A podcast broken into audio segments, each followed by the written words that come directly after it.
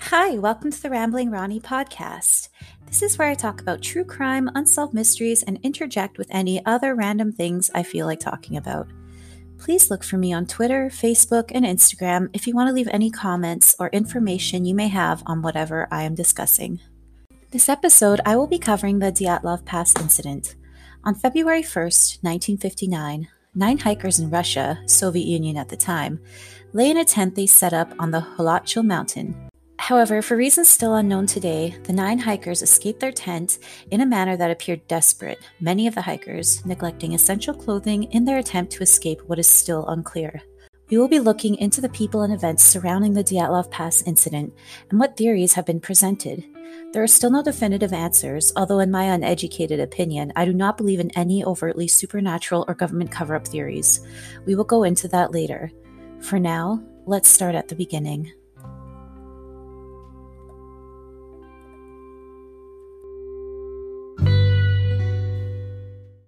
First, I want to disclaim that I have looked up how to pronounce the various names of people and locations in this case. However, I will likely pronounce many Russian words wrong.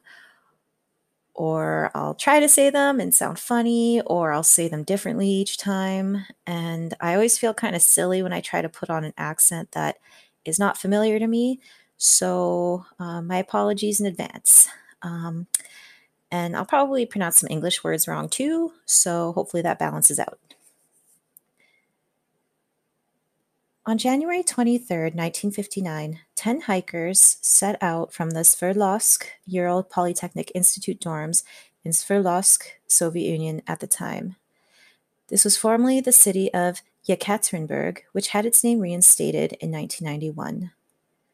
At the time, the school was known as Sverdlovsk Ural Polytechnic Institute, or UPI, but it is now known as Ural State Technical University, or USTU. I will be referring to it as UPI throughout the episode. This was mostly a science and engineering institute. This time period was also a time in the Soviet Union when there was what was considered a thaw, where the repressive regime of the government from before was lifted, and arts, science, and athletics were more acceptable and encouraged. This idea of escapism was popular with young people after experiencing years of living in an oppressive society, and that includes the hikers we will be discussing. These young people were all full of knowledge and ambition, and each had their personalities and individual qualities that made them all the more endearing and admirable. Igor Dyatlov, age 23, was the leader of the group that was set to hike and camp through the Ural Mountains. This trek was planned out in order for the members of the group to reach the requirements to achieve a grade 3 level certification in hiking for personal validation and achievement, as well as to be certified to teach others as masters of sport. They had to cover 300 kilometers or 186 miles of ground, with a third of that in challenging terrain. The minimum duration had to be 16 days, with no fewer than eight in uninhabited regions, and at least six nights spent in a tent. Being a part of the school's hiking club gave the thrill seeking students the incentive to push themselves, and through the certification system, their skills and endurance were challenged. I will now describe the hikers so you can hopefully envision each person as an individual and be able to follow the events with a bit more clarity. Igor Dyatlov, age 23. He was well known for his skills and capabilities as a hiker and leader, as well as his technical knowledge. He was said to have come from a family of engineers with his room filled with radio equipment. It is of note that he did not pack a radio on this hike as it would have been a hindrance on this difficult journey. Zinaida Kolmogorova, age 22, also known as Zina. She was a student of engineering, described as lively and bright. Zina was bit by a viper snake once and was saved when the group she was with came across a family that lived in the forest and were able to provide medicinal herbs.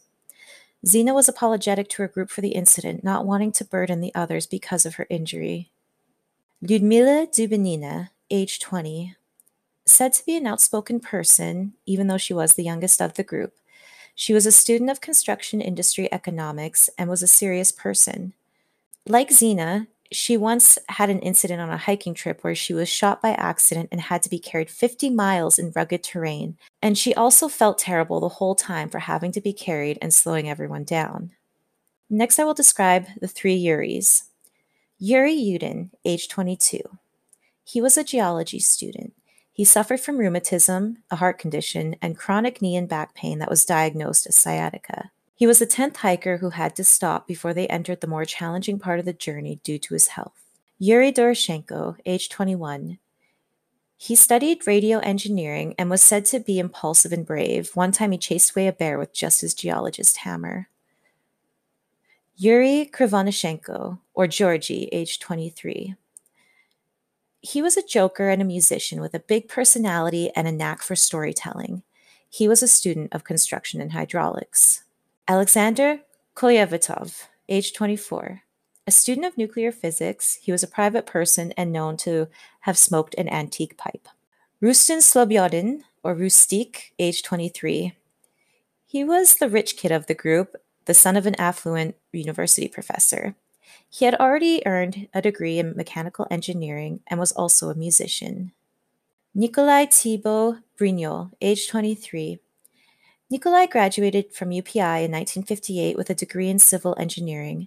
He was working as an engineering foreman in construction when he joined the group. Nikolai has a bit of a sad story. His mother was Russian and his father French. His father was accused of being active in the Revolutionary Party and was convicted of crimes against the state. His family was then sent to a camp where Nikolai was born. His father had been sentenced to 10 years of hard labor working in the mines. However, towards the end of his sentence, when Nikolai was only nine years old, his father died. Despite all of this, Nikolai was said to be a warm and cheerful person who looked for the humor in any situation and yet was also serious and very well read. Alexander Zolotarev, or Sasha, aged 37. He was the eldest of the crew, tasked as a hiking instructor to join the group.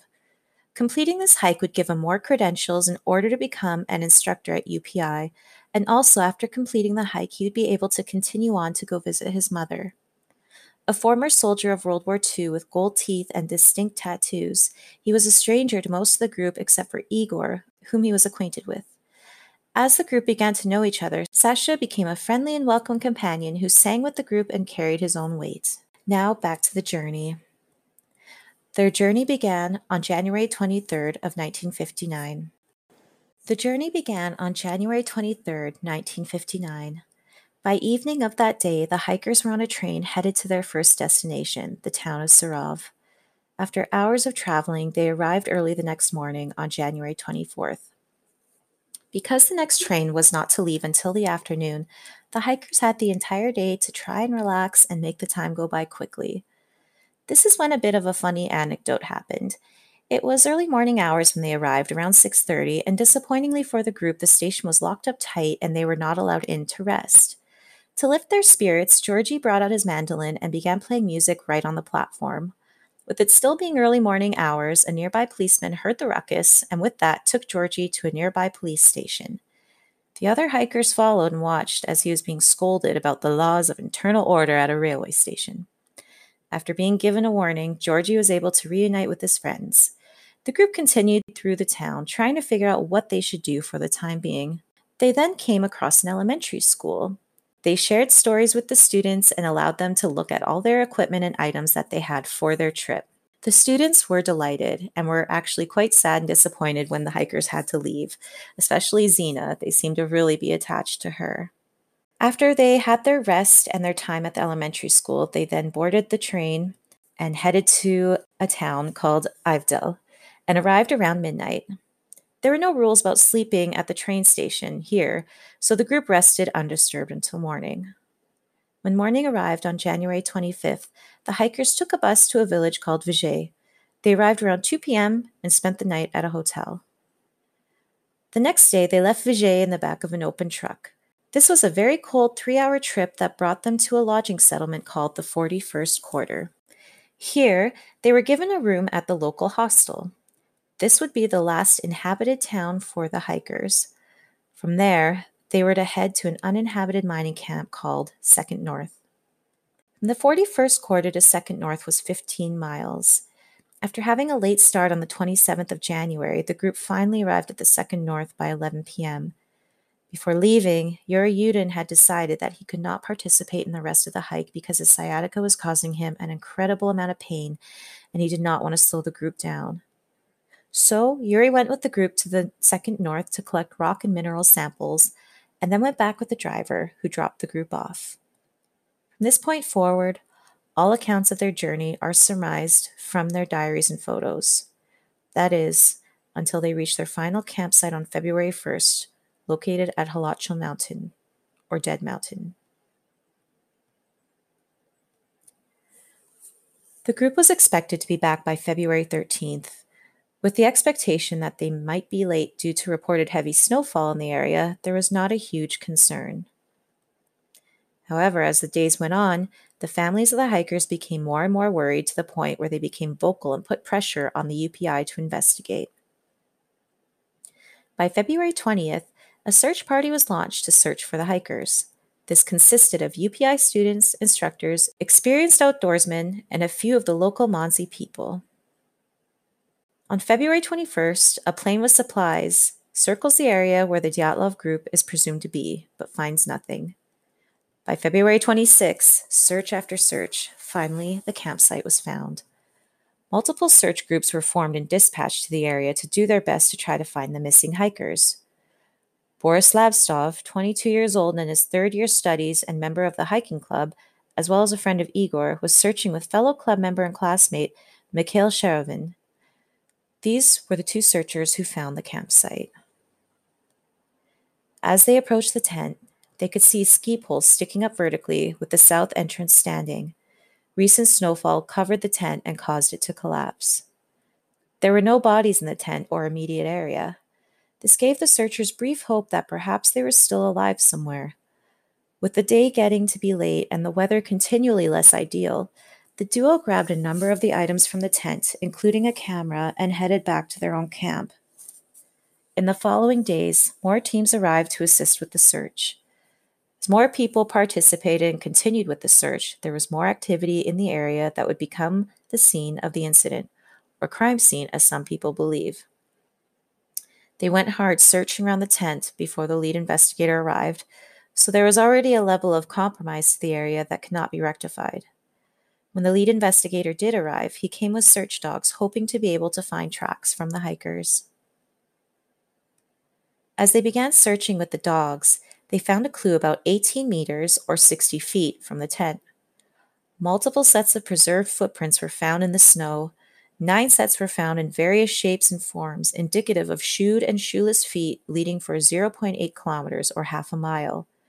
As they followed the prints, they noticed the footprints split into two paths that went into a valley and came back together again. Beneath a tree, burnt wood was noticed.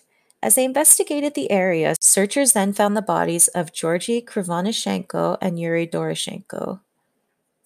There were clear oddities with the scene, including the appearance of several people having been in that location because of trampled snow. Near the bodies were what appeared to be a campfire with several partially burned logs. Throughout the area were random pieces of clothing and noticeable small trees with branches cut off. Georgie and Yuri were found. Both were not wearing pants nor jackets. One was wearing a checkered shirt and a pair of swim trunks under long underwear. The right leg of the long underwear remains, the other is torn off. His feet are bare with snow between the toes. The other is wearing an undershirt, a checkered shirt, long underwear, briefs, and socks. But the clothing on both are shredded. From there, Igor was found buried in the snow wearing a sweater over a checkered shirt, a fur vest, and ski pants. He was shoeless, wearing only a pair of mismatching socks. He was laying on his back, clinging to a piece of birch tree. Then Zina was found, also buried in the snow. She was laying on her right side, facing down with her arms twisted beneath her. She is wearing a hat, ski jacket, and ski pants. Like Igor, no shoes and only socks. As bodies were being found, messages were being sent back and forth through radiograms. These are quotes from the radiogram exchanges made by the group hiking advisor who was helping with the search, Yevgeny Maslennikov, as well as various members of the search team and a committee secretary with the name Zostrovsky. Here are some of the messages. We didn't have time to examine the tent, Probably they were buried under heavy snow. The tent got torn, people stood up and were swept away downhill by wind. Next. In 16 hours, four bodies found in different places, and they are scarcely dressed and barefoot, which leads us to believe they were swept by a storm. Next. Why were things left in the tent if people were swept away by wind? This last question is one that continues to be a point of contention with so many theories. The four bodies that were found were wrapped in tarp and stored near the mountain while the investigation continued. Another radiogram from Maslennikov described what is still a question today. Why the whole group left tent half dressed, we don't know yet.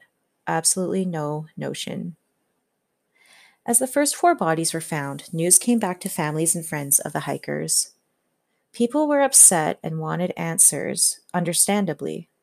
This is where I will say I am not going to entertain any Mansi theories, as a forester named Ivan Rempel dispelled any speculation with noting that the Mansi are hospitable and that the hikers were not near any sacred tribal land, if that is enough justification for the Mansi to kill the hikers in such a fashion.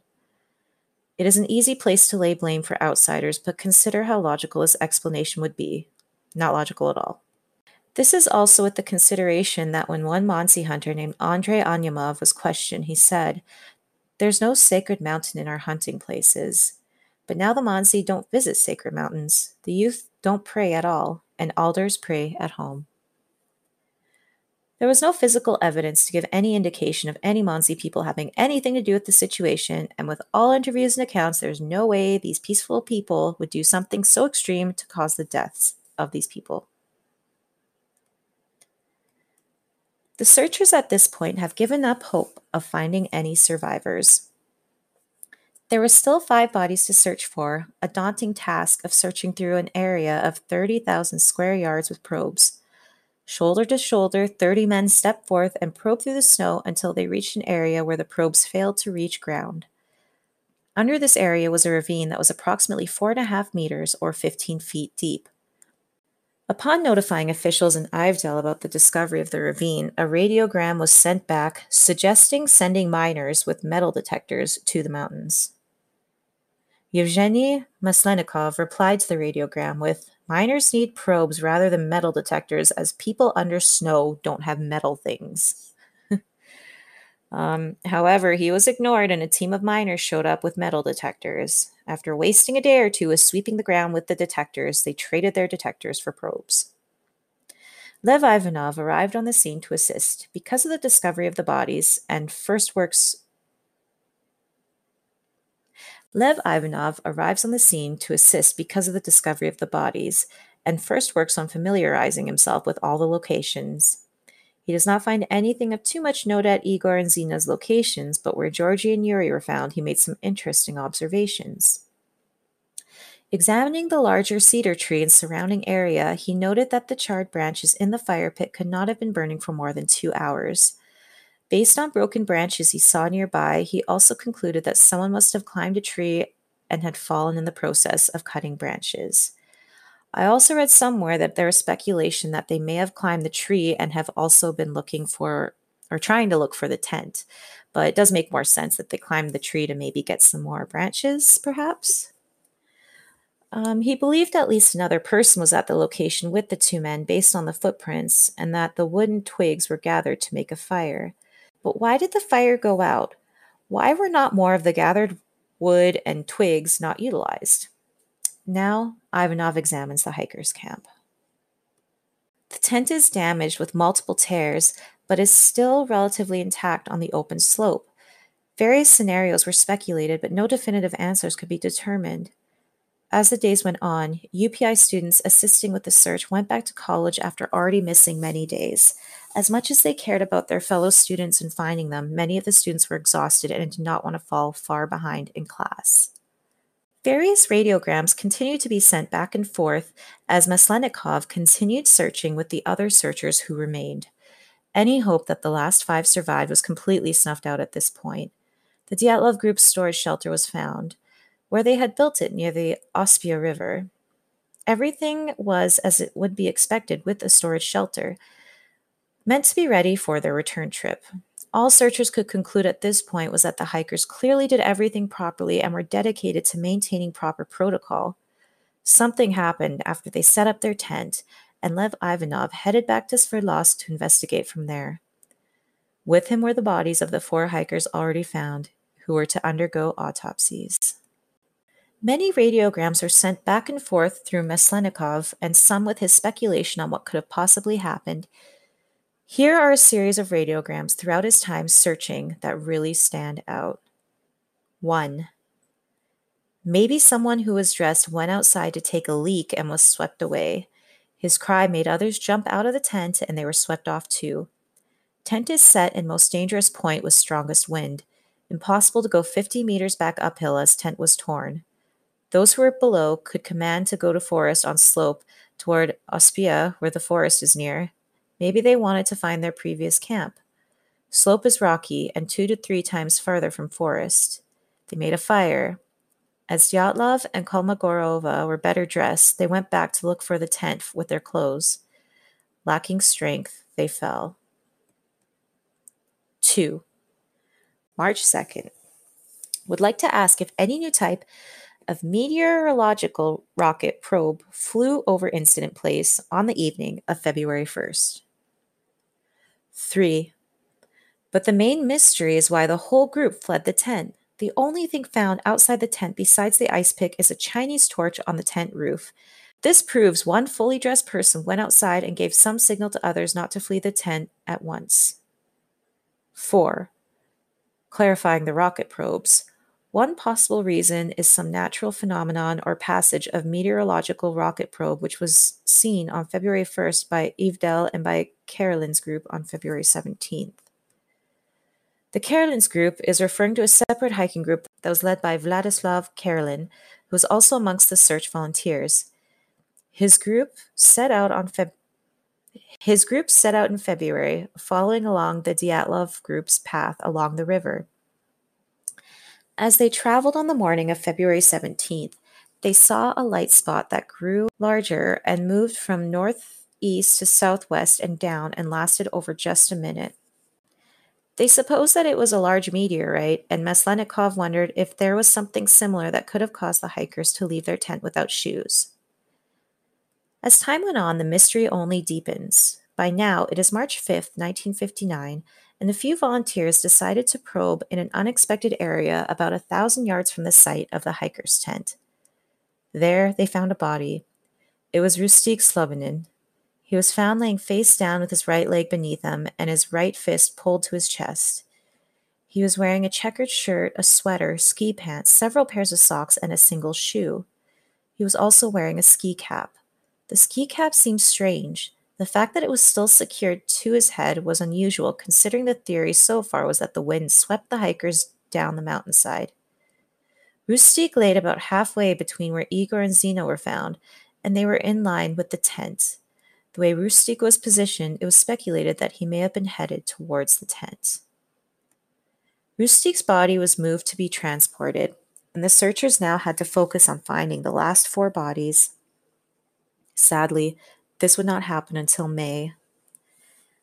As the search continued between March and May, investigation was ongoing into what happened to the hikers that night. The tent was brought to Ivdel and was set up in order to be looked at more closely. Coincidentally, a professional tailor was brought to the office to make new uniforms for the officers, and she was asked to have a look at the damaged tent.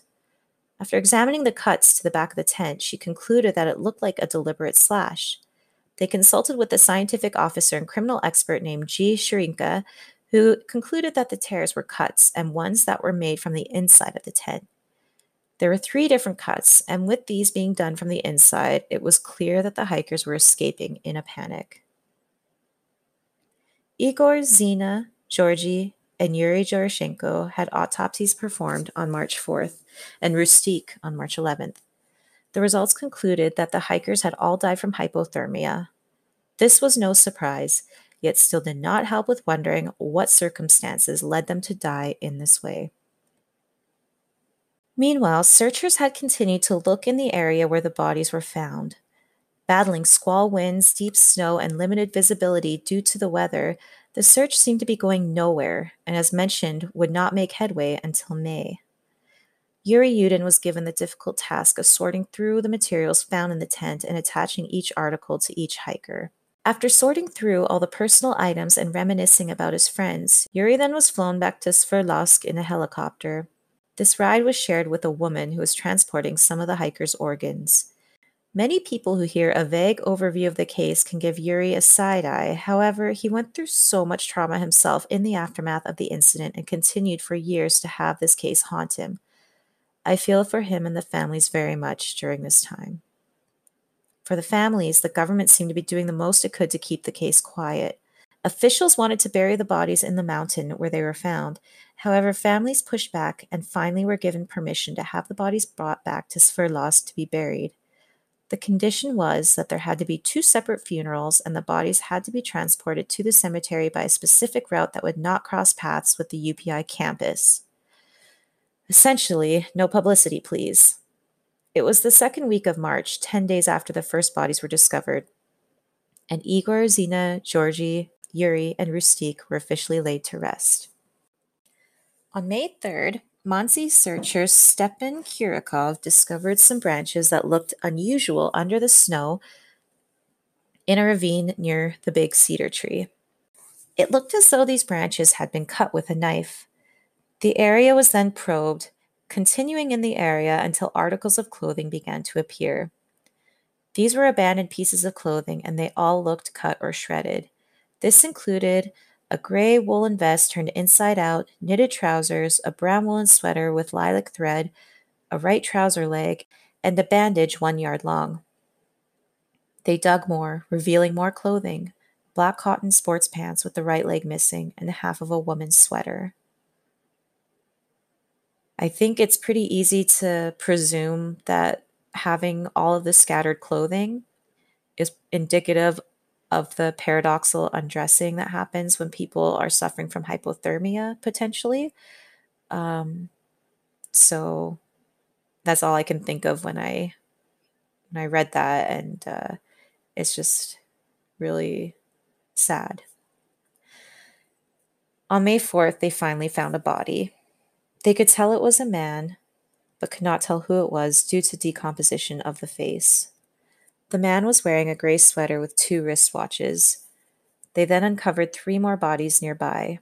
They were able to identify Lyudmila. She wore a cap, a yellow undershirt, two sweaters, brown ski trousers, and two socks on one foot, the other foot being wrapped in a torn sweater.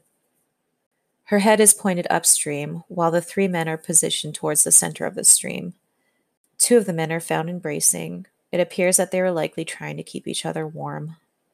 The bodies had been lying in melting snow and creek water, and so were at various stages of decay. This includes the flesh that was lying in the water. It was exposed to the microbes that caused some spots to decay more than others. On May 8th, four days after the body's discoveries, they were finally flown to Ivdel for a forensic examination. Alexander Kolevatov was concluded to have died from hypothermia. The other three had more unusual and different results compared to the other six hikers. Sasha Zolotarev was found to have had serious injury in his chest on the right side, having five fractured ribs that resulted in severe hemorrhaging. For Nikolai Thibeaux-Brignolle, he was found to have fractures on his head with abundant hemorrhaging. Lyudmila Dubinina had a massive thoracic damage with internal hemorrhaging, including her right heart ventricle and nine fractures to her ribs. Her tongue was missing as well. The reports did nothing but cause more confusion and gave way to add more fire to the conspiracy aspect of the case. Even so, the autopsies were performed, and on May 22nd, the last of the hikers were laid to rest. To this day, we only have theories that will likely never have any definitive answers. I will now briefly go over some of the theories out there, and I will then follow up with what conclusion Donnie Eichar presents in his book. Donnie puts so much time and effort into meeting and talking to people throughout the world, even going to the Holatchal Mountain, and with all the detail he has in his book, I cannot help but be convinced. You can take this information and go get the book yourself and see what seems to make the most sense to you. Again, I'm not an expert. There's a lot of theories, there's a lot of different books on this subject, there's a lot of web pages. So take your time to go through if you're interested and try to think of what's what makes the most logical sense. I think it's uh, I think it's just a bunch of circumstances that really suck and ended up leading to this misfortune. So, for an avalanche, there's no records of an avalanche occurring on the Holatchal Mountain, at least not in the years since the incident. The tent was also much too secure and intact for an avalanche to have been the cause of the hikers leaving their shelter. Remember, there was ski poles still sticking up in the ground, even if the actual tarp of the tent was not uh, completely standing. So, high winds. Forester Ivan Rempel who, remember, was the one who gave us more insight into the Mansi people, he had shared stories of locals being swept away on this mountain from high winds, and this was initially seriously considered to be the hiker's fate.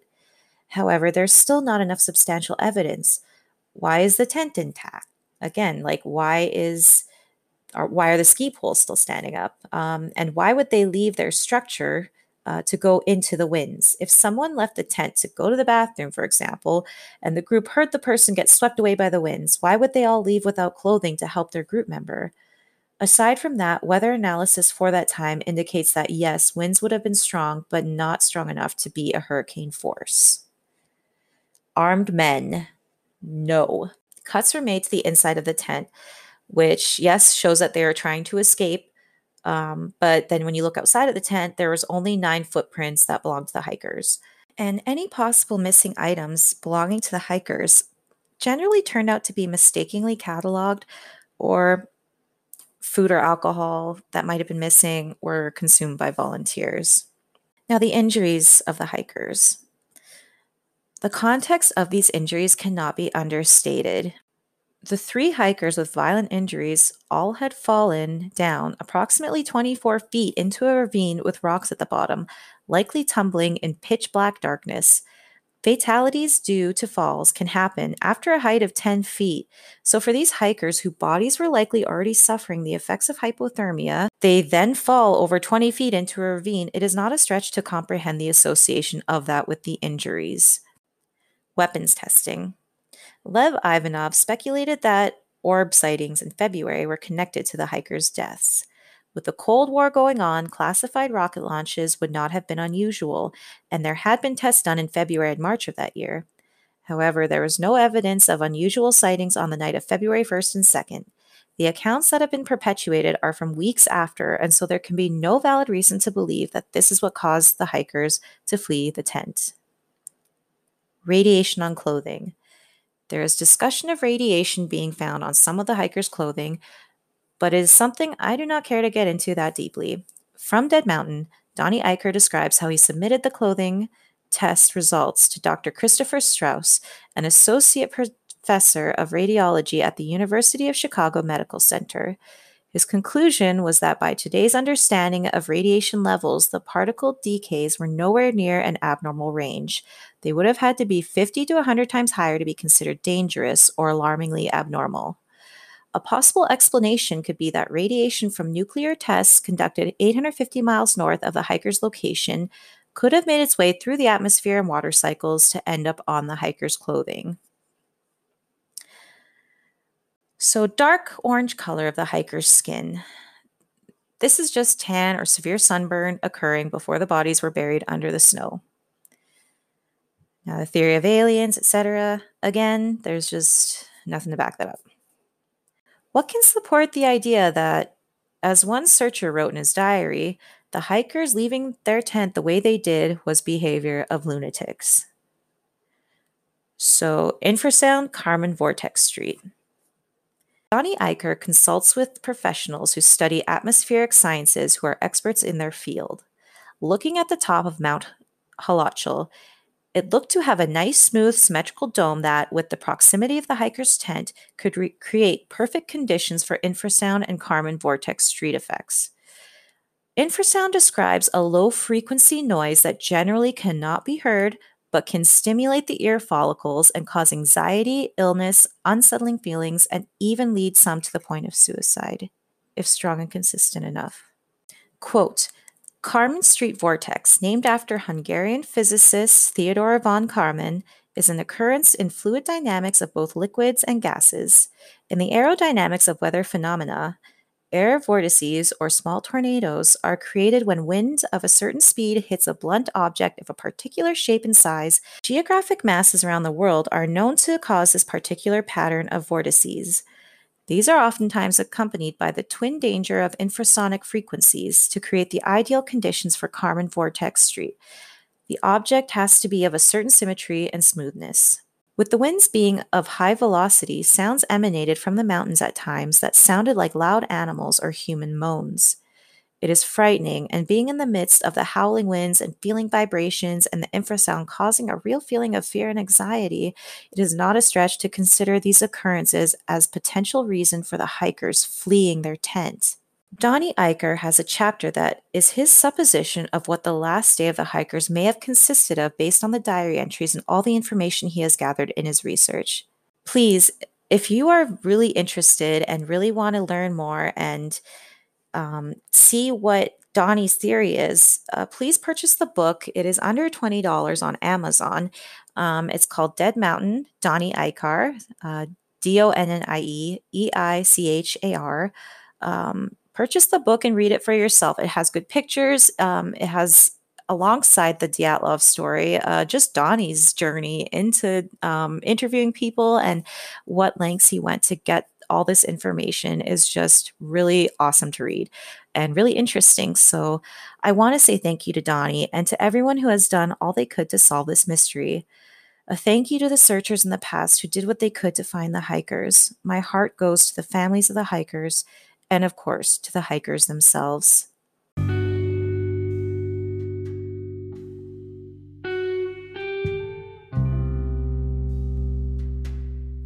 I hope that you all have a different perspective of this case and can walk away with an appreciation of who the hikers were and what they accomplished in their short time on this earth.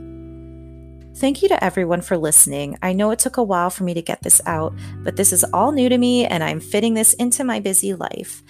Um, I'm really grateful for any and all listens, and I hope you enjoyed the episode.